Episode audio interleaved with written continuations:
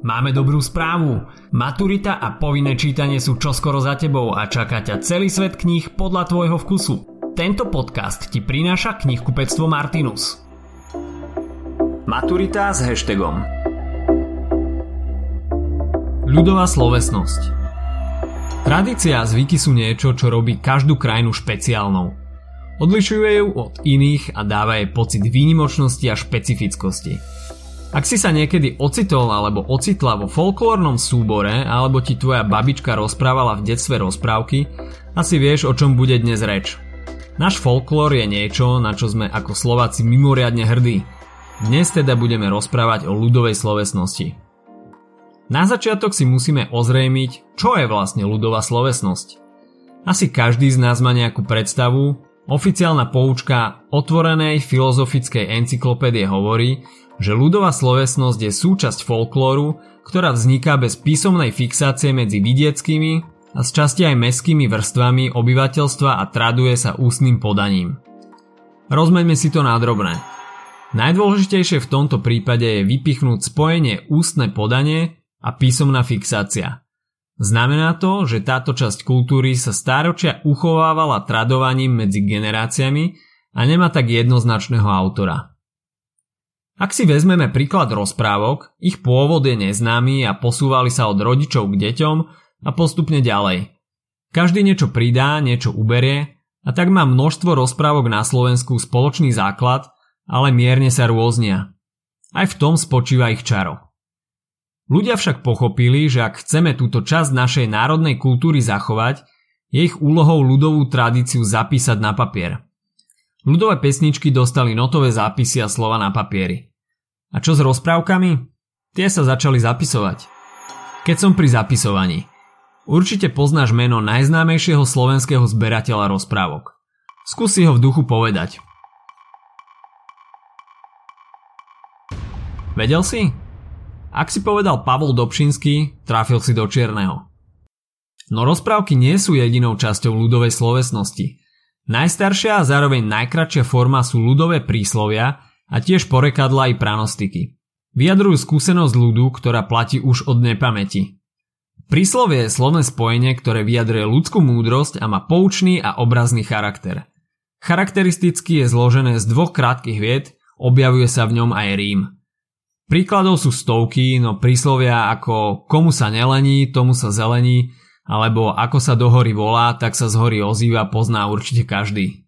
Porekadlo zasa vyjadruje životnú múdrosť, ale bez poučného charakteru. Práve to, že sa nesnaží poučať, ho odlišuje od príslovia.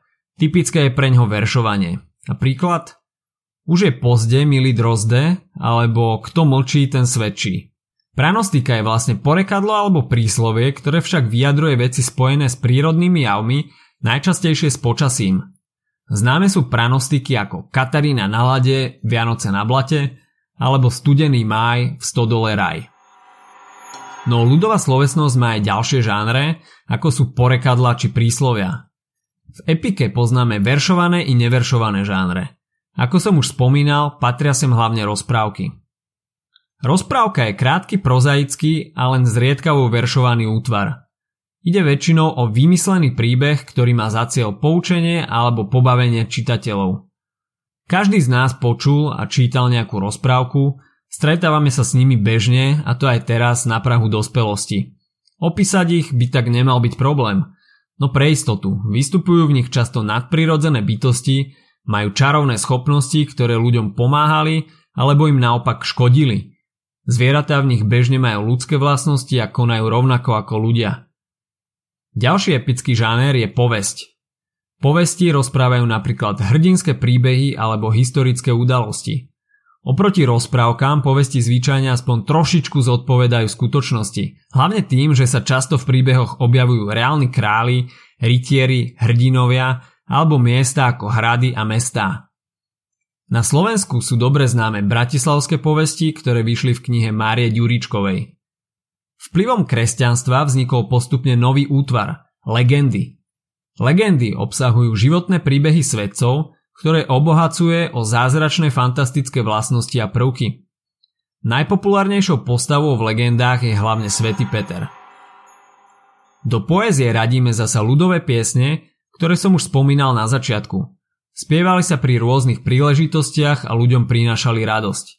Boli to napríklad svadobné piesne, zbojnícke, ľubosné, uspávanky pre deti a trávnice, piesne pri hrabaní sena a práci na poli a lúke. Nesmieme zabudnúť ani na ľudovú drámu. Divadlo bolo veľmi navštevované, ľudia používali takisto ako aj dnes kostýmy a masky. Boli to napríklad koledové hry, ktorými ľudia vítali Vianoce a iné sviatky. Z detských hier si môžeme spomenúť napríklad hru Zlatá brána, ktorú si možno pamätáš aj ty z detských čias. A tu sa dostávame k zberateľom, akým bol Pavol Dobšinský a tiež k vplyvu na umelú literatúru. Hneď na začiatku sme si povedali, že ľudová tvorba nepozná svojho autora a preto ju bolo treba z ústneho podania dostať na papier. V polovici 18. storočia začala ľudová literatúra zaujímať mnohých vzdelancov. Chceli sa takto priblížiť ľudu a tomu, čo bežného jednoduchého človeka zaujíma. A kto z ľudovej slovesnosti v minulosti čerpal najviac? Boli to práve predstavitelia romantizmu. Jan Botto sa napríklad inšpiroval ľudovou slovesnosťou pri tvorbe balád. Známa je jeho balada Žltá lalia, a liricko-epické dielo Smrť Janošíkova. Práve tu čerpal z historických piesní, ktoré sú známe tradovaním medzi ľuďmi. Janko Král je ďalší jasný príklad autora, ktorého do rovnakej miery ovplyvnila a inšpirovala ľudová slovesnosť. Je známy baladou Zakliata panna vo váhu a Divný Janko. Nájdeme tam povery, ktoré majú v balade veľmi veľký význam. V čase romantizmu tvoril aj Pavol Dobšinský. Ten začal ako farár hlavne na poli poézie, no oveľa výraznejšie sa zapísal ako zberateľ slovenského folklóru. Položil tak základy slovenskej folkloristiky. Okrem rozprávok zbieral aj piesne, príslovia, porekadlá, hádanky či povery. Zaujímavosťou je, že množstvo ľudových diel bolo venovaných dospelým a tak ich Dobšinský zbavoval erotiky i nevhodného humoru, aby sa stali vhodnými pre deti. Kľúčovým dielom Dobšinského zberateľstva sú prostonárodné slovenské povesti, ktoré vydal tesne pred smrťou v roku 1885. Dnes ich poznáme hlavne pod menom Prostonárodné slovenské rozprávky, ktoré v troch zväzkoch patria dodnes k najpredávanejším slovenským knihám. Na záver si zopakujeme pár kľúčových bodov. Ľudová tvorba nepozná autora. Zaraďujeme k nej poéziu i prózu, dlhšie i kratšie útvary. Preto sem patria rozprávky, balady, legendy, povesti, ľudové piesne, porekadlá, príslovia i pranostiky. Ľudová tvorba sa tradovala hlavne ústnym podaním, neskôr sa objavila potreba zapisovať ju a zachovať ju tak pre ďalšie generácie. Ukázali sme si, aký význam má ľudová slovesnosť aj dodnes a čo všetko ovplyvnilo jej postavenie v literatúre a šírenie ďalej medzi rôzne vrstvy obyvateľstva. Táto téma je veľmi špecifická, lebo sa týka nás všetkých a našej spoločnej kultúry a zvykov. Aj preto určite nebudeš mať s ňou problém pred maturitnou komisiou. Ak sa ti dnešný podcast páčil, nezabudni si vypočuť aj ďalšie epizódy Maturity s hashtagom – alebo našej série hashtag čitateľský denník, v ktorej sme spracovali dve desiatky diel, ktoré by si mal poznať. Potešíme sa aj, ak nás ohodnotíš na Apple Podcasts, napíšeš komentár na YouTube alebo dáš odber na Spotify, aby ti nič neuniklo. A povedz o nás aj kamošom. Počujeme sa pri ďalšej časti Maturity s hashtagom.